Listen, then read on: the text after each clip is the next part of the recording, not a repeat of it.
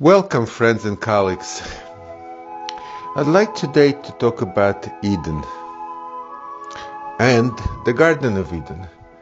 Now, it is pretty clear uh, in the text itself that there is Eden and there is the Garden of Eden. The Garden of Eden got planted east, from the east, Mikedem of Eden. So, where is this place? It's interesting to me that I've spoken to some Christians and they universally think that the Garden of Eden is in heaven. Whereas if you look at the text, it's quite clear that it's somewhere on the earth. It is a place where there are trees planted. It is a place subject to dimensions. As we said, the Gan, the garden, is planted to the east of Eden. And we have in other places, we'll see soon, some other descriptions that uh, clearly indicate that it's in the earth. And in any case, when man is expelled from the Garden of Eden, he also travels on earth. Nevertheless, you know, as many things that our, our Christian friends uh, possess, they do come from certain strata of either rabbinic or extra rabbinic Jewish writing. So we'll try to figure that out. So let's go back to the descriptions. We have uh, uh, obviously the description of the Garden of Eden. Uh, we have the Garden of God, uh, such as when describing Sodom, Kigan Hashem, Ki Eretz Mitzrayim, like the Garden of God, like the land of Egypt. So that's what Sodom was before it was overturned. You have a description in Isaiah 51:3. We'll talk more about Ezekiel 28:13 as a special case. And in Ben Sira, which is a quasi-biblical book, uh, it it is described as a garden of blessings in chapter 40, verse 17. of these sources, the only one that we can uh, derive more information from is Ezekiel, Ezekiel 28. The other sources uh, you could always understand as being the garden of God. Sometimes in biblical Hebrew, when you want to say something very big or something huge and amazing and unique, you would append God's name to it, like uh, the mountains of God the the in in the Song of Songs, the flame of God shall have a. Very big flame. But in Ezekiel, we have some more details about it. Uh, the 28th chapter is about the king of Tyre. Now, this is a very interesting and very elusive chapter. It says it's about the king of Tyre, but then you have such hyperbolic statements about him including that he was set in the Garden of Eden, that uh, it's really hard to understand uh, a, a, typical Christian explanation. We're talking about Satan, uh, but why would he be called the king of Tyre, who is a real uh, historical person? Uh, it, it is not an acceptable explanation uh, in the Jewish eyes because Satan is a servant of God rather than a rebel. Not to say that there are not Jewish sources that talk about rebel angels as well. As we said, we all interconnected and ideas have traveled back and forth. But there in chapter 28, we learn something about this Garden of Eden. And we learn that there are three types of trees, including cedar trees. They're precious stones. We learned that there are mountains in it, as well as stones of fire. Ezekiel 31, 8, 8 and 16, there are cedars and two other trees with branches. That helps, but it also doesn't really help. It doesn't really give us a, a, a, a better understanding of what this garden was. We know that there were already trees there that got planted. Uh, and now we have a few more details about its uh, layout and geography. but we still don't quite know where it is. Another clue would be the location of the four rivers that surround them. As we discussed, however, last time, the verse clearly says that these four rivers that surround the Garden of Eden will separate. So the rivers we have now are not the same rivers, and it does not uh, really help us figure out where it is, and we talked about it the last time. Various locations were given it because of the description of the area of Sodom, like the Garden of God. Some people said that it's somewhere over there.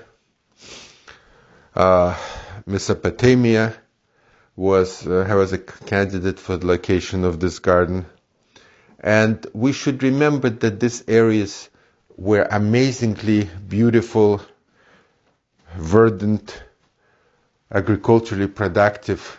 What we see now is the devastation of climate change that has taken place with Sodom due to the uh, events uh, described with Abraham and Lot, and Mesopotamia due to deforestation, uh, overuse of resources, and this lush and super productive area has now turned into a near desert. But there was a time when it was really, really beautiful and luscious.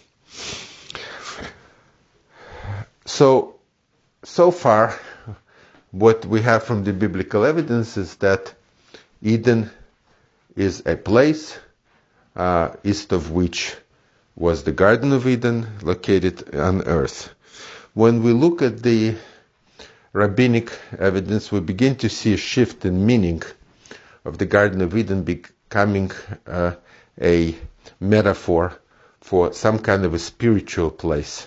And ultimately, of course, for a place where the souls are stored uh, prior to the resurrection of the dead, or uh, for their final uh, communion with God. Uh, without going into that, Nachmanides and Maimonides have these two very different understandings of the spiritual Garden of Eden. But let's look at the rabbinics first. Uh, I'll share with you several statements. Eruvin, 19a. If the Garden of Eden is in Israel, its gate is in Bet Shean. If it is in Arabia, its gate is in Beit Gerim. Gerim. If it is between the two rivers, meaning Mesopotamia, its gate is in Dumaskanin. So here we have the Garden of Eden having a gate, but it itself is not there. It is already at some removed place. Now remember also that the Garden of Eden is being guarded in biblical description by two cherubim, two cherubim with swords, with flaming swords that uh, that flame and shine, and uh, no man has uh, access to it. So uh, it is appropriate to speak about a gate that you may approach, but not that you could go through. Another rabbinic source, Midrash HaGadol to Genesis 2:8, Eden is on earth, but no creature is permitted to know its location. So in this understanding, it is on earth, but it's being hidden through those uh, watchers, the angels with swords, that don't allow anyone to come in. Another rabbinic source locates it in Africa. This is a famous Agadah, uh, the the story of Alexander of Macedon, uh, who traveled to the center of Africa, where he found the gate of the Garden of Eden, and he knocked on it. Probably also influenced by the very luscious and productive areas uh, in the center of Africa. In Berachos, Berachos uh, 34b, we find that Garden of Eden and Eden are different things. That even the prophets had only seen the garden, but they had not seen Eden. The reward for the righteous in Eden has forever hidden uh, until it is doled out to the righteous. On the other hand, uh, we see some sources that suggest that Garden of Eden is both in heaven and earth. uh, uh, the Midrash Agadas Shir Hashirim 1355 says like this. The Garden of Eden and heaven were created by the same word, and the chamber of the Garden of Eden uh, is, is cons- constituted like those of heaven. Just as heaven is lined with rows of stars, so the Garden of Eden is lined with rows of the righteous tzaddikim, who shine like stars. So here we begin to see uh, a concept of two levels, two leveled Garden of Eden, one in heaven, one on earth. This idea was further explored, explored by Maimonides, and I'm sorry, by Nachmanides, by the Ramban, both in his commentary uh, to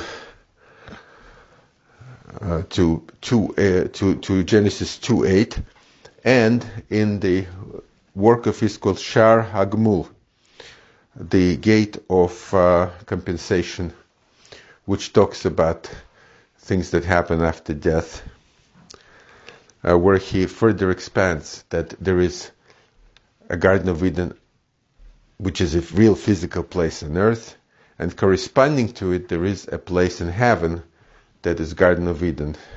An exact correspondence, it's the root and the source of what happens in the physical Garden of Eden. So in this way, we come to the uh, conclusion that it is both physical and spiritual uh, in heaven. Uh, I always wondered whether a physical Garden of Eden can simply be compressed into a very small and perhaps undetectable space through its connection to heaven. Let me explain. There is an idea which I saw in an article in the Journal of the Association of Orthodox Jewish Scientists many years ago.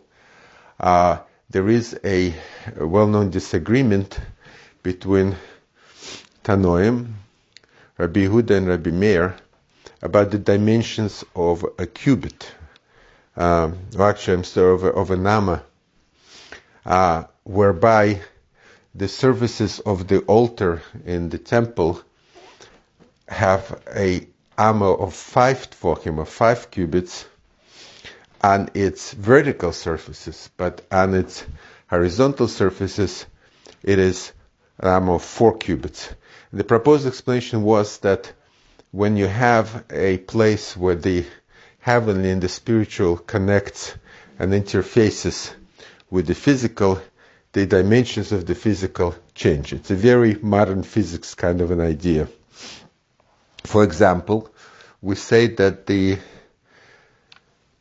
Ark of the Covenant did not take up any space. Uh, this is because it was in the holiest place in the temple, and its dimensions were thereby uh, distorted in terms of the physical observer. Just an idea. So, a similar way, the Garden of Eden could be simply undetectable to us because its dimensions are not such that we can perceive or cognize. Just a thought, just a theory to throw out. Now, the idea that the Garden of Eden is solely in heaven, as I started by saying that this is a seems to be the generally held Christian perspective, can be traced to the extra biblical book, the Book of Enoch. Uh, there is two of them. This would be the second book, chapter eight, where there is a detailed ex- description of different parts of Garden of Eden in heaven.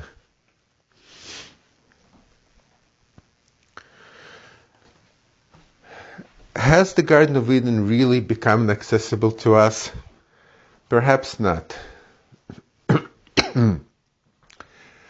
There is a, an idea which I have many doubts about, but is being uh, often repeated by uh, a certain school of new biblical interpretation coming from the Tilumi or the national religious world in Israel. Uh, for example, there is a lesson by Alex Israel on this, and I've heard other lectures uh, trying to apply this idea. And the idea is that through references to the Eden story in other parts of the Bible, you may see certain things as the anticipated or attempted return to Eden. One example of that would be the tabernacle. Now, obviously, there is a strong parallel between the two cherubim, two cherubim that are guarding the path to the Garden of Eden, and the two cherubim who are on top of the Ark of the Covenant. There are other similarities in language and in structure, in directionality. Uh, Alex Israel also sees this in the description of the land of Israel in, in Deuteronomy. Without going further into it, because I'm not sure that we're stretching a bit and whether this is truly a valid approach, but it is certainly an interesting one. In this approach, the Garden of Eden always remains with us uh, as a metaphor and as a lens through which we can see things like the temple, the tabernacle, and the land of Israel. Thank you for listening, and may you have only blessings.